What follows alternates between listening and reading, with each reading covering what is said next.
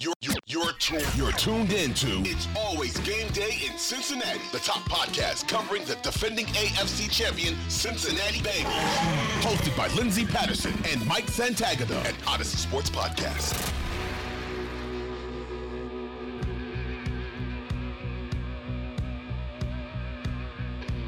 We are back. It's always game day in Cincinnati. Lindsay Patterson, Mike Santagata. No off days, no off days, Sundays for us. How you doing, Mike?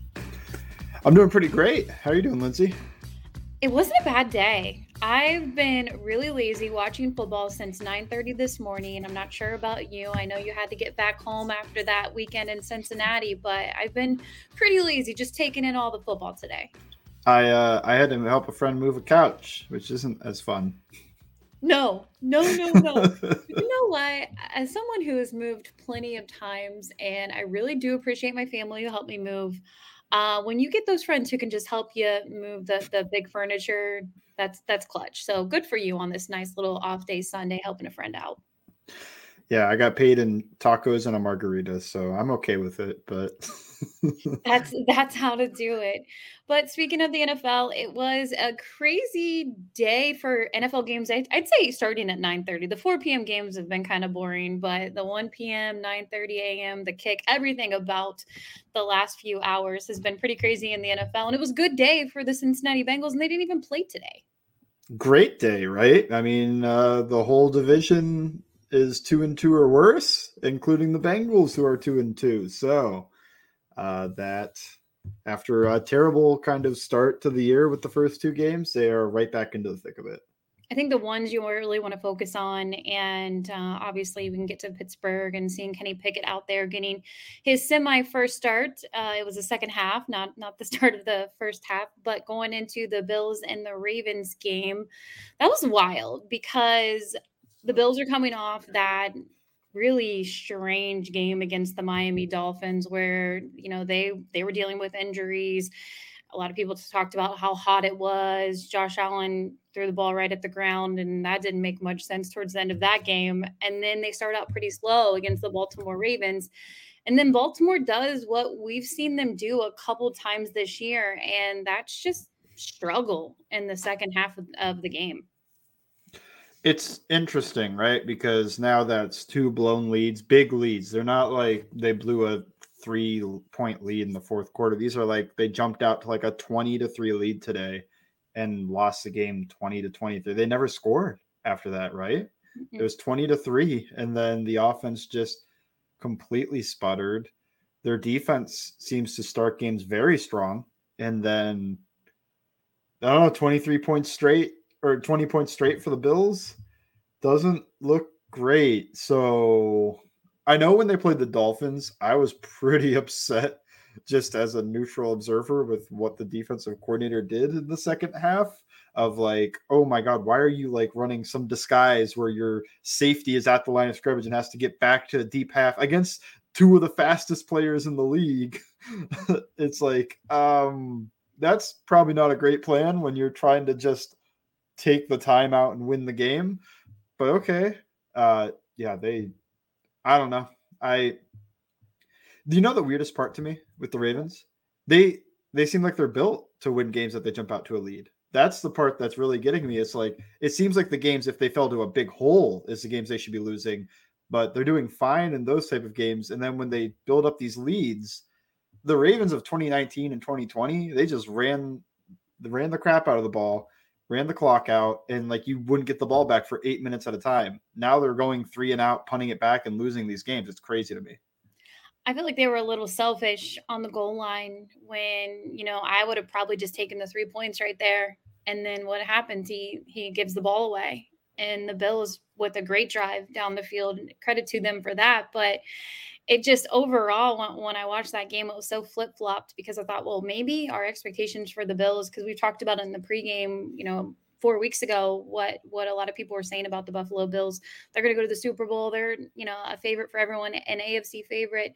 Uh, everyone likes to talk about the divisional game we saw with kansas city last year and think like this team's a favorite. Maybe they still are but you know they gave the ball away twice early on in that game. And, and if they didn't, that game could have been more lopsided in the Bills' favor. So I don't know what to think of the Baltimore Ravens right now after just four games. Lamar Jackson, of course, is playing at an all time level. I know a lot of people are comparing his start to the 2019 Lamar Jackson, if not better. But you can't give the ball away, too. And we saw that from him. Yeah. Um, I'm just looking up just to make sure I don't speak out of turn the the stats of the game. I don't. I thought Lamar played. The thing with the Ravens right now is that Lamar is their entire offense. I believe going into this game, he had like 70, 80% of their rushing yards to go with obviously having all of their passing yards. That's pretty extreme usage and not sustainable. And then, yeah, this game he had two picks, still led the team in rushing, of course, uh, with well, 11 for 73. But um, yeah, the, their running backs just don't seem to uh, fully get it going. J.K. Dobbins, 41 yards. Justice Hill, 45 yards. Hill was on a good average, but Dobbins at three yards a carry. That's what we're yelling about at Mixon about doing. Uh, so I don't know. I it's a weird team. And when they jumped out to their lead, I thought, oh man, is this going to be like a real, real good Ravens team that the Bengals have to play because they're beating up on the Bills? But then they let the Bills back in the game just like they did the Dolphins, and then it makes them feel very beatable. Yeah, I know we're going to preview more on Tuesday and Thursday's episode to look ahead to that huge, huge first place Sunday night football game for the Cincinnati Bengals and the Baltimore Ravens. But just some early looks at it when I see what the Ravens have looked like a couple times in the second half with their blown leads. And I think about Lou. I think about this defense in the second half of a lot of games. And yeah, I mean, even early on, they're stopping a lot of offenses, but they just always seem like a second half team, no matter what the first half looks for like for them defensively they make the adjustments and they showed last year and of course all teams are going to change and lamar jackson is playing great right now but i feel like they put on paper how you stop a guy like lamar jackson and it doesn't matter if it's on the road if it's at home um, I really trust in what Lou and this defense can do as a game plan, even without DJ Reader, who's obviously their best defensive player, who's going to be out for a few more weeks. But an early look, early expectations I, I would feel pretty good if I was I was the Bengals defense and, and, and even offense right now. Yeah, I mean, the win against Miami is well, I don't know. It's kind of like when college football has like those statement wins. Even though Tua went out, it was like that was a defense that just held the Bills to so many points. That's an offense that was like the number two offense by DVOA, and you. I mean, they they they stifled them with Tua in there. I know it sucks. Tua got hurt, and then Bridgewater finishes it. Bridgewater is a very, very capable, could be the best backup in the league. So I think the defense really showed and the offense showed this team is for real. I think uh, this defense specifically, I mean, I think I am ready for the top five conversation. Number seven in DVOA heading into the week. And then you stop the number two team in that same stat. I think next week you're going to see him jump up even more it's uh it's starting to move into okay this defense is really really good although they haven't played a run game like the ravens yet. I will say they have historically no i shouldn't say historically they got trounced in 2020 but in 2021 last year they did a good job against the ravens run game and that was with reader though. So in the game without reader they gave up like almost 300 yards. Uh, well, just thinking, you mentioned it though. And Thursday night, obviously, Tua goes out, and all of that's very unfortunate. Nobody wants to see that happen. And I really do hope everything goes well and, and Tua is back in action soon. But no, everyone should be talking about the Bengals defense. They should be talking about that being a statement win for Cincinnati because when Tua was in there, they they were stopping them too. Tua threw an interception to Von Bell. And I still feel like that game is so overlooked and it should, I mean, obviously a topic of conversation we should be talking about what happened with Tua, but people do need to realize what the defense was able to do that whole entire game. And then the offense, who still hasn't played a complete offensive game for them, they did enough they did enough. They got T involved because Ja'Marr Chase was getting quadrupled team, which I didn't even think was possible until I started watching some of the highlight tape. And I'm like, whoa, their their whole defense is focused on Ja'Marr Chase. And then when you have a talent at, T, at wide receiver and Tee Higgins, that allowed uh, T to go off and, and even Tyler Boyd at times. So I, it's unfortunate that we we can't really we see it as a win for Cincinnati, but I, I, just don't feel like overall when it comes to the attention of what Cincinnati was able to do or come back from an 0 2 start to be 2 and 2 should be a topic of conversation right now. And I think other things that Cincinnati struggled with aren't being talked about the same way as uh, some other things. It seemed like the Bills may have had some issues with some cover two today. And uh, when the Bengals struggled with cover two, it was a whole bunch of, well, Zac Taylor can't design an offense and Joe Burrow can't figure it out. You think last year the Chiefs struggled a little bit with cover two. It's it's a tough defense to throw on, and you really have to actually prepare for it specifically. And really work the beaters for it because what it does is it takes away your deep shots with the two high safeties and you let those corners really sink underneath in the NFL and come down, rally, and tackle. Um, so that you're taking away all the deep stuff. The short stuff is a tiny bit flooded with all the zone down there. And uh, so you have to hit either tight window short stuff or intermediate stuff that takes time to develop.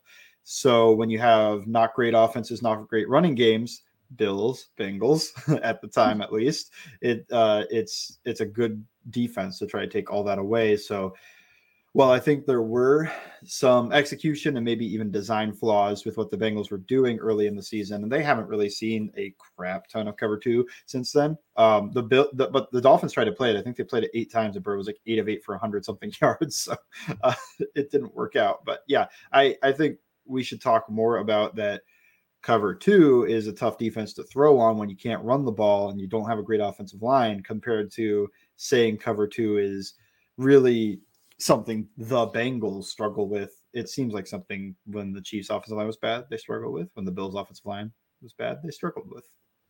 You mentioned what Burrow looked like in cover two a little bit on Thursday night. And obviously that was a topic of conversation. You see Baltimore do that again today defensively do you expect to see the same thing for Baltimore? And maybe this is a sign that things could be changing for Joe Burrow and what this offense looks like against cover two?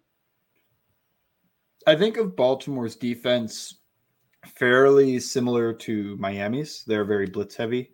Um, and why they do that is neither one of these teams has that guy as a pass rusher. I think Odafe Oweh is a good player, but I also think Melvin Ingram is a good player and Christian Wilkins is a good player. All these guys are like good players, but they're, they're not Micah Parsons, TJ Watt, even Quinnen Williams to me is a, a, a step above that. So I think I I can't imagine that after last year, Baltimore is going to go out there and try to blitz Joe Burrow.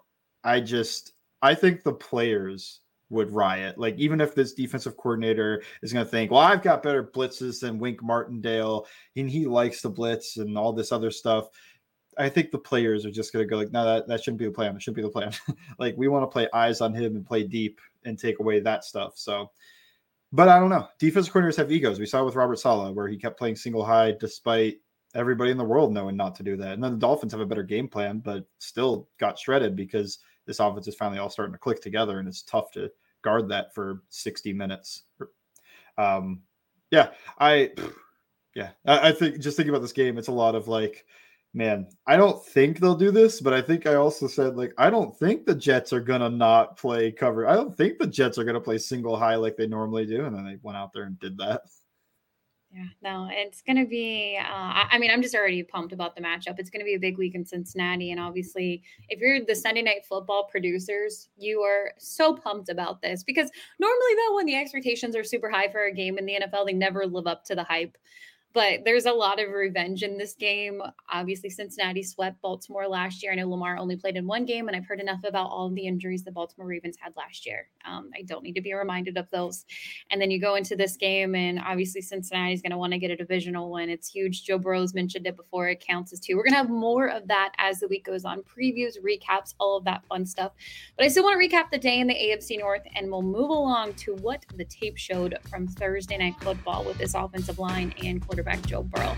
Next on It's Always Game Day in Cincinnati.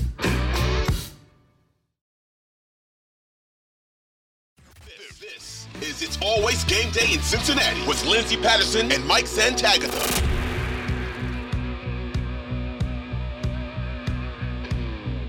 We are back on It's Always Game Day in Cincinnati. A Sunday fun day for the Cincinnati Bengals and Bengals fans. They get their win on Thursday night. The rest of the AFC North, well, they lost. We talked a little bit about the Baltimore Ravens and the Buffalo Bills matchup. It was a win for the Bills, a comeback win in the second half, just a wild 1 p.m. slate. We'll move on to the Pittsburgh Steelers before recapping a little bit with the Cleveland Browns and Atlanta Falcons they moved on. And I was a little surprised it was going to be the second half. If you're Mike Tomlin, I feel like you had to do that because you're not getting anywhere with Mitch Trubisky. We we've watched uh, enough football already this season. Even when he was in Cincinnati, I can't believe they had nine punts. Um, and we don't want to talk about that game that they should have won. But at the same time, this offense wasn't getting anything done. Why not put Kenny Pickett out there? You look at the rest of the AFC North. You have one win in the North, still a chance. It's early on in the season. You can really flip the script. They went with Kenny Pickett in the second half. What did you think about Kenny's first start? Caught glimpses. I, I like. I was moving that couch, uh, but I did. I, I, I did go back and watch at least all the interceptions and his touchdowns, and a uh, really nice throw he had over the middle of the field to Freiermuth where he got blasted on the play. He also had a back shoulder throw to Pickens, but then he I don't think these interceptions are completely his fault. We're just going to throw out the third one, whatever. Yeah. Hail Mary, who cares? The first one, I thought it was a little bit underthrown to Claypool. But the reason you get a Chase Claypool as Pittsburgh is because he's like six foot four and can jump out the building, and he doesn't come down with that against the safety. Don't love that, and then ends up being a pick. Uh, and then the other one, it was high to Freiermuth, and I think that's just unlucky that it wasn't an incomplete pass he couldn't come down with it, ends up being intercepted. I don't think he threw any terrible interceptions, even though I think some people want to believe that. Uh, I don't think that either one were terrible. I thought they're both. I thought both the ones that were actual interceptions were fine. I think his receivers could have done more, or it was a bad bounce. Uh, overall, thought he looked all right. He's a rookie. I wouldn't be overly concerned about him this season. Uh, probably better than Trubisky, maybe. I don't know. I think so. Trubisky looks like the worst starter in the league. So I, I, think it's like you should be better than that. I don't know about today when you just look at the stats, but I do think he played better than him when he was in there. Yeah, and I think the move going forward, it's going to be Kenny Pickett. I don't think you go back to Mitch Trubisky because you've seen enough of what he's able to do as a starting quarterback. And then maybe that looks different for Kenny Pickett going forward. And the thing about the Pittsburgh Steelers, and it's easy to watch them now and think, I can't believe Cincinnati dropped that first game. And look, it could come back to bite them depending on how the division looks at the end in the AFC standings. But at the same time, they don't have TJ Watt. These teams aren't facing TJ Watt and what that looks like on the defensive side because he can wreck a game. We saw that.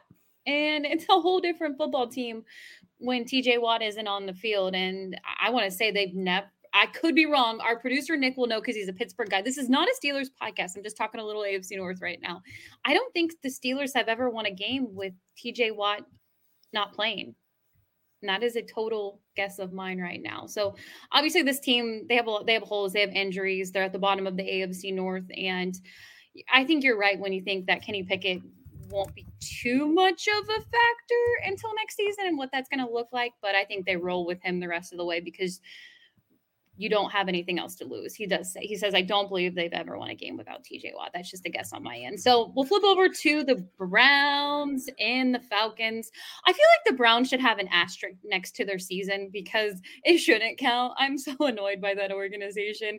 It's fun to watch them lose games. Out of every single team in the AFC North, that's one of those teams where I'm like, yeah, that was that was pretty great. I love I liked everything about that. But when you look at the AFC North after just this past Sunday, all of them drop games.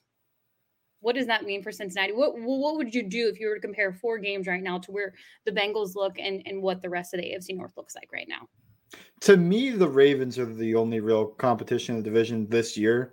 I think the Browns are going to be pretty tough competition next year. Uh, but at two and two and losses to the Jets and the Falcons, I mean, that's not great. And I know they're going to be better towards the end of the season when they get redacted back, but um, I don't think I don't think they'll be in a spot to really do anything after that unless he goes like undefeated, which I don't think the team is that good either. It like is a really good team, but look, the Bills are losing. The only undefeated team is the Eagles, and uh, that team is a super team compared to the Browns. Are losing talent, by the way. I mean, they lost their center. They're you know Myles Garrett was out today. Injuries are going to keep piling up. Um, just overall, I I don't see them as a real real threat. Uh, losing to the Falcons, that's just bad. That's uh, for a team that you are built both pretty much to win now with what you did for the quarterback. And I know that they probably are throwing the season away in their mind of like, well, we don't have that quarterback for 12 games or whatever, 11. Uh, you're still built that way and to lose to the Falcons. It's like they're not losing to tough opponents. They're they lost to the Jets and Falcons. That's not I don't know. I, I and they could still beat the Bengals just because the Bengals have never shown that they can stop that run game, and they'll be without DJ Reader in that first one. So that that's something I'm worried about. Well, I shouldn't say, or is that four weeks? I'm not 100 percent sure. Do you know? Um, DJ Reader could return for that game. Okay, okay. So I shouldn't say he won't play. It's yeah. probably it's doubtful in my mind that he plays, just based off the way everybody's talking about it. Um, but yeah, I, I, I think the Ravens are the real threat, and they do still look good to play the Bills that tight and close the entire game and to jump out on a lead on them. That's impressive. I think we talking a lot about like it's weird they're not holding these leads. This is a team built to hold leads, but uh, they are still a good team. They're the team that I would be worried about in the AFC North. Although it is football, anything can happen. The Steelers are a team to me that's rebuilding, even though they beat the Bengals. It's like they're they're a next year team. They're they're a team so much influx. And it kind of sucks for some of the defensive players for them because it's like, well, who knows if Cam Heyward's this good or plays next year. And you know, TJ Watt will probably be fine, but I don't know. There's other guys. Edmunds is probably gone next year, and Minkah's getting older. I don't know. Minkah's really good still, though. He's, he got a he got a really nice pick and was almost a touchdown on the return. I, I remember thinking like, other than Parsons, he might be number two in defensive player of the year. Yeah, he had another play in the game again today. Um, I know he did leave early. I, I, I don't know if he went back in the game or not. I wasn't watching that game all four quarters, but just overall in the AFC North, I agree with you. I think Baltimore's the competition. I think they're built right now to win. Still a young team on both sides of the ball, and and with Cleveland, a lot of people say, you know, when again, I hate even bringing up his name, but when Deshaun Watson returns you know, he can really change or they'd be 4 0 right now. Their defense has some problems. They have some holes defensively. So it's not a they're not a quarterback away from fixing where where their problems are at. So I think it's it's it's Baltimore and Cincinnati after four weeks. Um, that's why you don't count people out after the first two weeks of football. It's still a long season. We'll see what happens for Cincinnati too. You got to stay healthy, but overall, I don't think you can ask for a better matchup. Week five primetime football. Cincinnati has about three or four more primetime games to go uh, coming up, and three of those are going to be divisional games so it's going to be uh, it's going to be wild and, and fun to watch for next sunday night and we'll get to all that later this week but you had time to go back and watch the tape all of the good stuff offensive line is gelling off of the first reaction but really is the offensive line gelling right now I think the offensive line's gelling. I think Joe Burrow and the coaching staff is trusting the offensive line. This is the biggest thing. They ran, I think I talked about it, that dagger concept and they were trying to cheat it against the Cowboys. They kept, you know, reducing the split or trying to get it with play action. This time they ran it as it should be run, just shotgun, drop back, six man protection. Burrow hangs in the pocket. They give him time. It's a five step drop and a hitch. So that's that's a long time. That's like a seven step drop basically. And we always talk about how seven step drops are killer. So five step drop, hitch, throws the dig route wide open. This is a cover two killer, Tampa 2 specifically, because you take that bender, middle of the field, vertical route. He's just driving that pull runner way out of the play. The they usually have a little hitch sit type route underneath to hold the zone defender, and then Burrow just throws it between the two hooks. One of them's being held, so it should be a wide open window. Work like a charm to Tee Higgins, who is a fantastic route runner on this play. He the only uh, coverage this shouldn't work on at all is two man. And against the Broncos, Tee Higgins beat his guy because they have inside leverage and it's a deep inside route. Dig route is a 15 or so yard in route. Um, he beat him. He, he, whoever I think it was Ronald Darby was trying to cover him, and he just gives a little shimmy shake and gets to the inside on him. And I was like, oh man, we need to really work T over the middle of the field. Back last year when I saw that, I was like, the teams are going to run these two high stuff. This is a killer against that, and they finally ran it and executed it well. I was very excited about that. I I, I was like, this is what I wanted to see was them trust the offensive line. I want to see the offensive line earn that trust, and then I want to see Burrow feel comfortable all three things happen on that one play. And I know it's just like a it's like a 16 yard gain that I'm going on and on about, but it, it just signifies everything that I've been talking about with Burrow doesn't seem to be trusting his offensive line, and his offensive line has been playing poorly and not earning that trust. And the coaching staff even seems to recognize, like, hey, our offensive line can't protect. And this time they did it. And I was just I was ecstatic when I saw that on the film. I was like, I didn't even know they ran this play because I you know, I was in the stands and not you know, one play. There's no replays really when you're out there. So uh, I, I, watched it. I was just like, oh my god, they they ran it. They didn't reduce the split. He came from wide. T does a really good job reading the underneath coverage too. This was an issue Mike Thomas had. Um, Mike Thomas in the first game, they just put him in that spot and he misread it three times, I think, where he either ran into a defender or stopped right behind a defender. And it was like, oh man, you were killing one of my favorite plays. But then they got T on it and it was there. I'm like, they've got their Tampa 2, their main, I think what should be one of their main beaters for Tampa 2, because it's whatever you consider an explosive play, it's not 20 yards unless he gets a little YAC, but that's kind of an explosive play to hit 15, 16 yards against the Tampa 2 coverage.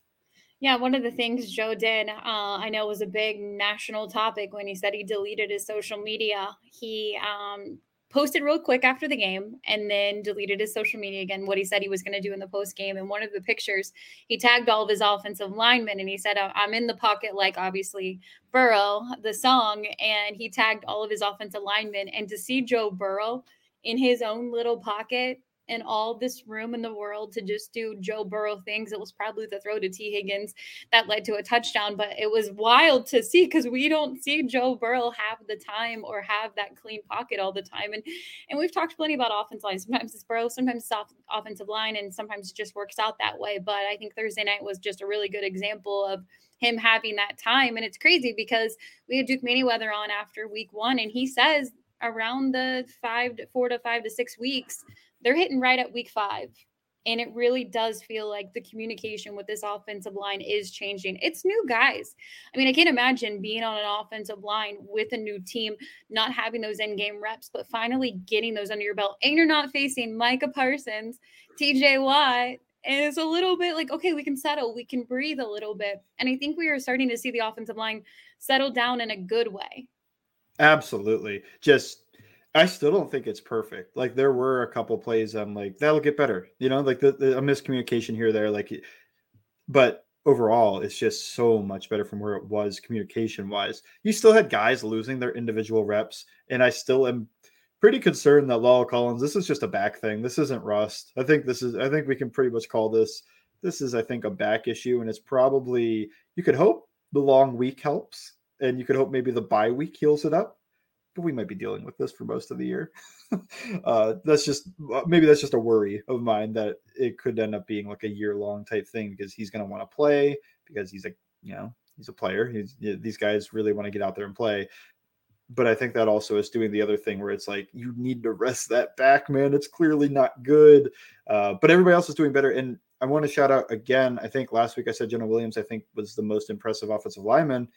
I don't he might have been the most impressive individual again this week, and he just looks solid. He looks better. He looks where I thought he would be when he started the year, and I guess that is the communication and the rust of not playing in the preseason and not knowing your left guard and all this other stuff. But he went against Melvin Ingram, who I think is a good edge rusher, and he won that matchup. I think um, plenty of plays where he's you know holding him back and doing a good job against one of the better edge rushers in this league. Their best edge rusher, I think their, well, their best pass rusher, I think. Although Christian Wilkins had a really good game against the interior at times. Uh, overall, I was just I was really happy with the offensive line in this game. I think at least pass protection wise, it's it's almost there. Run game, no, but it's okay. My favorite play happened in the run game where they all pushed Joe Mixon into the end zone, and oh my god, they were so excited! I loved seeing that the Ted Karras fist bump, and the other guys are like, it, arms up in the air. It looked like the end. I, have said this a few times already, but it looked like the end of an '80s movie. like fist bumps, like the credits should start rolling. It's the first quarter, but I, I kind of want to make the edit of Ted fist bumping freeze frame, and the credits just start going down with like a Peter Gabriel song or something.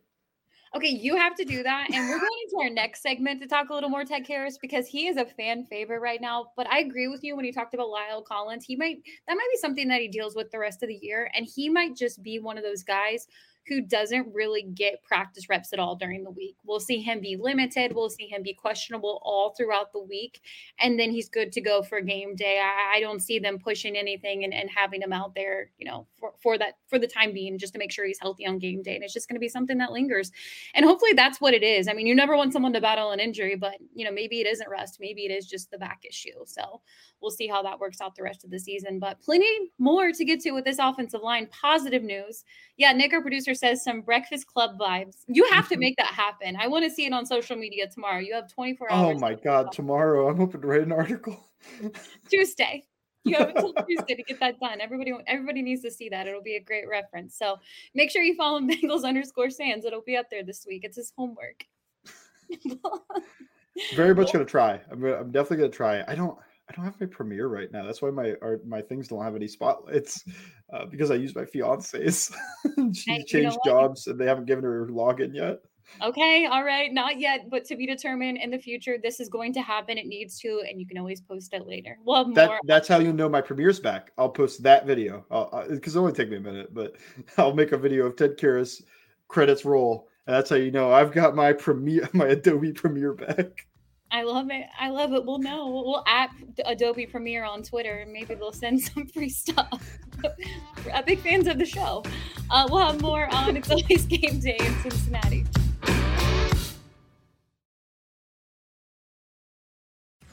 This is It's Always Game Day in Cincinnati with Lindsay Patterson and Mike Santagata.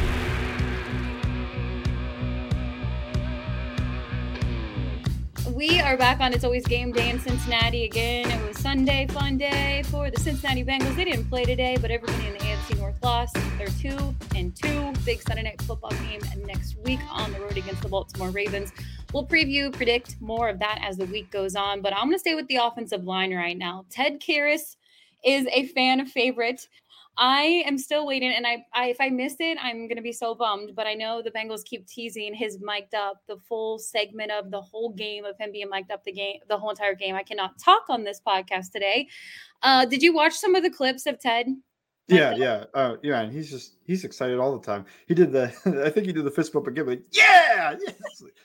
Oh man. There, there were a couple times just in that minute and a half that they showed us that were my favorite. My one of them was he goes up to Joe and he's like, "Hot mic, I'm hot. I'm hot tonight. Just want to let you know. Make sure Joe doesn't say anything that's going to get on the hot mic. And then when he ran, I want to say he ran into the ref and the ball fell out of his hand. He's like, I'm so sorry, sir. I'm so sorry. And he picks the ball up and gives it to him. I can see why because the players vote on the captains. That really has nothing to do with the coaching staff or the front office or the Cincinnati Bengals. When you get voted as a captain, there's a reason. This guy comes in as a free agent, gets voted captain, and we're like, oh, that's that's pretty big deal for your center to be a captain, offensive lineman, new guy in the locker room. There's plenty of other guys to choose from, and he was one of them. And I think we can get that now. And, and one of my favorite things about him is during or after wins, they always clip on social media the locker room Zac Taylor speech. Everyone gets a football, and he's just in there hyping the crowd up, hyping the team up. And I can see why this guy is huge, not only for the offensive line, this offense, but just the organization as a whole. And he's going to be a fan favorite for a while now. Yeah, and man, he just feels like when you pick up when you if you're going to like put out traits of a center, like what he struggles with is what you're okay with, and what he uh, does really well are, are things that like off the field leadership and being the leader of the the offensive line being a smart guy um you know, working really well with his communication. He's doing a good job with the two guys next to him at this point. Um, and just everything that's like, yeah, I want my center to be a really good helper, a really good leader, and like the charismatic leader of the offensive line. And that's what Ted is. So uh, he might not be an elite center. He might not be, you know, even a great center, but he's a good player. And I think he is what exactly what the Bengals offensive line needed uh, this season we don't hear this guy's name at all, and that's always a good thing when it's an offensive lineman. He was a new addition this offseason, and Alex Cappa, a lot of people were impressed that they were able to get Alex Cappa. You know, I know Tom Brady would have um, loved him back too, but he comes to Cincinnati and he's there. He's here. What's he looking like after four weeks of football? Alex Cappa or Ted Karras? I'm Alex sorry. Cappa. Okay, I thought that's what you meant. um, I I thought Alex Cappa the first two games was the best offensive lineman, and then it's not like no reason why, but like no, he's he's he's still nice. He's still uh, a good player, but I do think he has fallen down just a little bit when he faces guys like Quinn Williams and Christian Wilkins, who can give him a little bit of issues. John Franklin Myers did the same thing against New York, so I don't know if I would. He was the guy that hit the ground running and I think he's a good player. I think he's slowed down a little bit, but that's at the cost of his communication. Everything has gotten better with his teammates. He's kind of doing that stuff better now. As an individual, he's playing a tiny bit worse. That's okay. I, I think I'm happy with the Alex Cappa signing. I think um, still four weeks in, no regrets about it. I, again, not an elite player, maybe not a great player. He's a good player though, definitely and these are what you're really shooting for out there. He's a really strong guy. He does a lot of things really well. Um, overall, it, the only thing that I think has been a consistent issue is he doesn't move all that well on wide zone, which is one of the plays the Bengals seem to be phasing a little bit out of their playbook as they realize they don't have a lot of guys that move well on wide zone that at least as well as they thought they did in uh, training camp. So as that gets phased out a little bit, uh, I think he'll get even better in the run game. But as a pass protector and in the run game, I've been impressed with him. I think he's a good player and somebody that somebody I'm happy that they signed. I'm happy, uh, and I don't think he's a guy that you need to protect too too much overall. Like I think if you're going to protect somebody, it would be Volson, who I think is playing fine, but he's a rookie, so there's moments. So he uh, he solidifies the right guard spot so that the center can help the left guard a little bit more than maybe he normally would. Okay, you mentioned it. You said moments. Tell us about those moments that you're seeing from Volson. So there's good stuff, and it's like, man, this guy gives so much effort on like every single play. Like in pass protection, the ball gets thrown and eh, like down the field, and he'll start running down after and try to get some blocks and help lead the way and things like that. But it's just like uh, Jaelan Phillips beat him inside a couple times. Christian Wilkins beat him a few times it's like he is the type of, it's just up and down. It's just it's not always one consistent thing. Like early on, I felt like maybe it was his anchor and things like that, but now it's he's also giving up the inside a little bit too much and letting Burrow get hit that way. Uh Rich Cappa gave up a hit too. It happens. Um, so I think the moments are just like him learning the speed of the game and how all these players are really talented and you never you, to me, Volson's never going to be a great player, but you're hoping that he can be like Karras and be a good starter on this offensive line and give a ton of effort and kind of be if Karras is like the charismatic leader of the of the group, he would be the energizer bunny of the group of just like always, always going and going and never stopping. So he's finishing guys like seven seconds into a play type sometimes it's like defenders are used to being like dude let me go. He's like i'm putting you in the ground man. You're not getting my quarterback. So i i like him. I i think he's doing fine as a rookie. I don't think this is something that's like trey smith last year or even landon dickerson. My love from that draft class uh i don't well, it hurts because Jackson Carman is not working. Yeah, I know. That's the real issue. Look, I can I what I do is I tell myself, you know, Landon Dickerson went one pick before the Bengals could pick. And I tell myself they were taking him. They were ta- they were not. But I tell myself they were taking him. and it's just unfortunate that the Eagles had the pick right in front of them. They traded up actually, I think. So yeah. Um and that's why the Bengals trade down, of course, because they lost their guy. Uh, but anyway, I think I think Volson really lets you uh, feel like this is where I would hope Carman would be after like into his second year after that terrible first year. It's like I would hope he's just playing fine. Like that's what you want. You just want that guy not to be a donkey on left guard and giving up a whole bunch of hits, kind of like Carman would. If he's winning some, losing some, I'm okay with it. And you give him a little bit extra help. Plus, that side's tackle is the one that's doing pretty well for himself at this point. I know he's had some slips in the first two weeks, but I do think Jonah Williams has been playing good enough that you know if you you can you know you, it's all like a resource management. Who's getting more help on here? So if you can commit a tight end to help Collins and the center helps Volson, I think that's the best situation where the left tackle and right guard are the ones that have to win one on one, unless they get weird fronts and all these other things. It's not going to be every play, but that's what I would think is a good plan for any team in their base defense. So what you're saying is at the end of the season, Cordell Volson is going to be so tired after his rookie year because of all this work that he's putting in right now. Oh man, I don't know if he'll get tired. I don't know. They they they build them different. Uh, North Dakota. I know those guys are machines because my alma mater, Youngstown State, just got crushed by them again for like the tenth year in a row. Uh, they're in the same conference. I hate North Dakota State, but I, I, put that past. It's like when I assume a lot of Bengals fans see Dax Hill or Leon Hall from Michigan drafted. they go, I hate that school. But then he starts playing well. You're like, eh, I like that guy. I like that guy. yeah. I, like that. I watch Wilson. I'm like, eh, I like that guy. But North Dakota State, for those who don't know, they're the uh, they're like a late 2000s Alabama and have been uh, in the FCS for like 20 years and won like 10 titles. It's very annoying.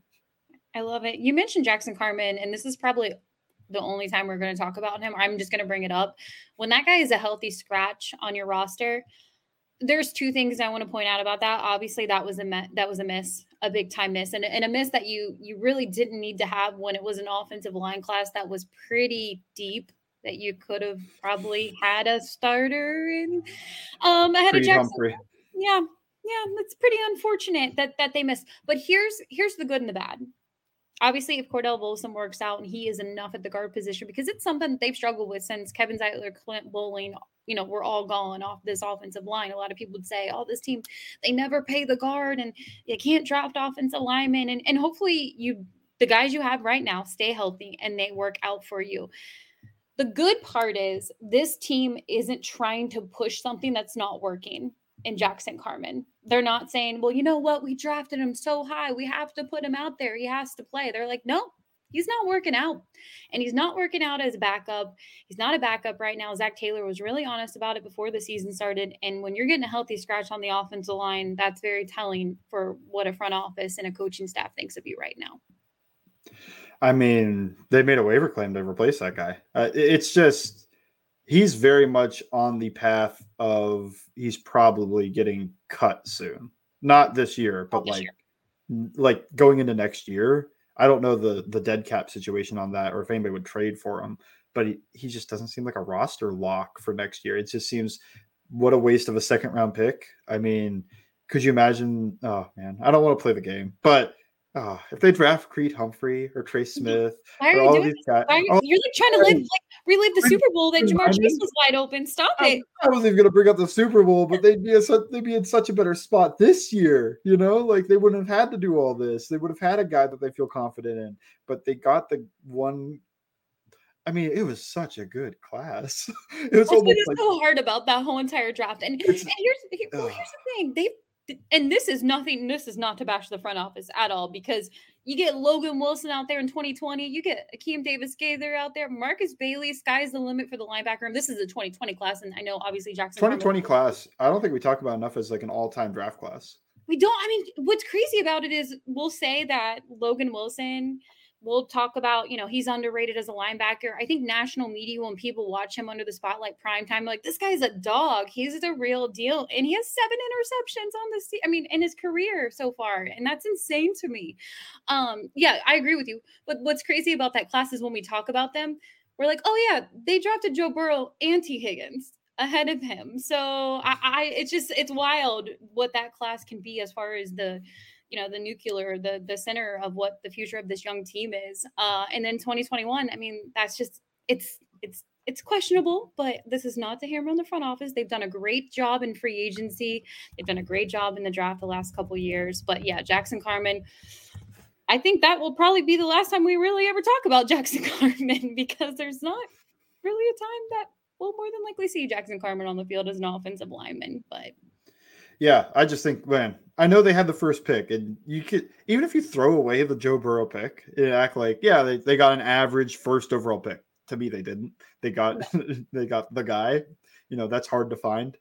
When you look back at like some other teams that had like a slam dunk first round pick, I'm just looking at the Panthers draft class from when they had Cam Newton first year.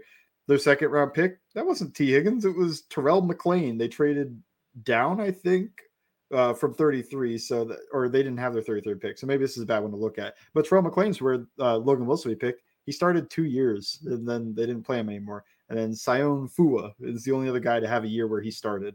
And then the other guys are all misses. I mean, where Akeem Davis Gaither would go, it's Brandon Hogan who played one year in the league and didn't in three games. And then I I don't know. It's just like looking back, like I know this draft class gets a little underrated because they had the first overall pick, but even when you look at pick 33 and 65 or uh, and whatever after oh man doing plus 32s i haven't done this for 97 i think would be logan wilson and then we're not going to keep going but keep davis gaither and uh, even like in the what in the late rounds getting your markus bailey and hakeem adenijis is like yeah, we got a swing tackle and a linebacker that can play when he's needed to. That's that's tough to find. That I don't know. That draft class to me is almost on the level of what the Colts did when they drafted Quenton Nelson and Darius Leonard in the same draft. And honestly, you could argue it's better just because front to bottom and getting the more important positions and that's credit to i mean i feel like the senior bowl was a big part of you you think of logan wilson akeem davis gaither when the coaching staff was down there for those games and, and helping coach and getting to know those players. I think that's a huge deal what they were able to get. I, I think when you hear logan wilson's name people are like what? Who's this guy? What where, where why are you drafting him for? And, and he's amazing. He's he's going to be someone we're talking about getting an extension soon and that's going to be a fun conversation on the defensive side. So my whole point was the jackson carman thing didn't work out and I'll say right now, it didn't work out. It's not going to work out. But they've hit pretty hard in the draft the last three years. And then free agency has just been crazy to think about. If you think about Trey Hendrickson, Chido, Mike Hilton, all of those guys on the defensive side, it's really been fun to watch. But man, we got plenty to talk about. This is going to be fun again. Football is fun again. Week five. Bengals are even 500. They play another even team, first place on the line for the AFC North early on in the season. And if you remember last year, because Cincinnati started three and one. A lot of the top three teams all started three and one. I want to say Pittsburgh was one and three. Uh, so we're kind of back to where it all began from last year, one game off. And that's when the expectations started to get really high for Cincinnati when we hit October of, hey, this might be a contender. This team is serious. They really have it going. And, and obviously health was on their side. You're going to have plenty at all Bengals you're going to have on your, uh, your video content. I've retweeted a lot of your videos this weekend, just great breakdowns, offensive line, Joe Burrow. Go check it out, Bengals underscore Sans. What's going to be online this week? Yeah, hoping tomorrow, but I have been very busy today, so I haven't. I don't have it fully written, so okay. no promises. Could be the next day. Um, I wanted to do the gravity of having a Ja'Marr Chase and what that does, what how opposing defenses react to it, and how that lets somebody like Tee Higgins go off. Um, just should be a cool idea. Like the NBA has all this thoughts on gravity and Stephen Curry and how that affects defenses. And I think wide receivers have the same type of uh, reaction from defenses, whether that's conscious or subconscious, a little bit of both. Um, and it doesn't really get talked about as much where the safety plays four extra yards towards Ja'Marr Chase instead of playing in the middle of the field when there's like that, or when they're just straight up doubling him and spending their resources that way. So it should be cool. I've wanted to write it, and then this was a perfect game to uh seeing it live. I think is what got me because I was like, oh my god, the safety is just like following. you know, he's like following the Ja'Marr Chase's every Chase's side every single time. So it was like you could feel. I think the great. Think of it like a, a magnet, just a light magnet to pull him a little bit towards that way, and that lets Tee Higgins just he's alone. He's alone with their best corner. I'll give them that. They know what they're doing, but you know when you've got a guy like Tee Higgins, your best corner isn't always going to win that matchup. I love it. Go check it out. I'm already excited to read it. Make sure you're following along, like I mentioned, Bengals underscore Sans. You can follow me at Diaz Patterson. We're going to be back two more episodes before kickoff for Sunday Night Football. A week from right now, in about 15 minutes. We got a good game tonight, Tampa and Kansas City. Can't wait for that one. But check it out this week. It's always game day in Cincinnati.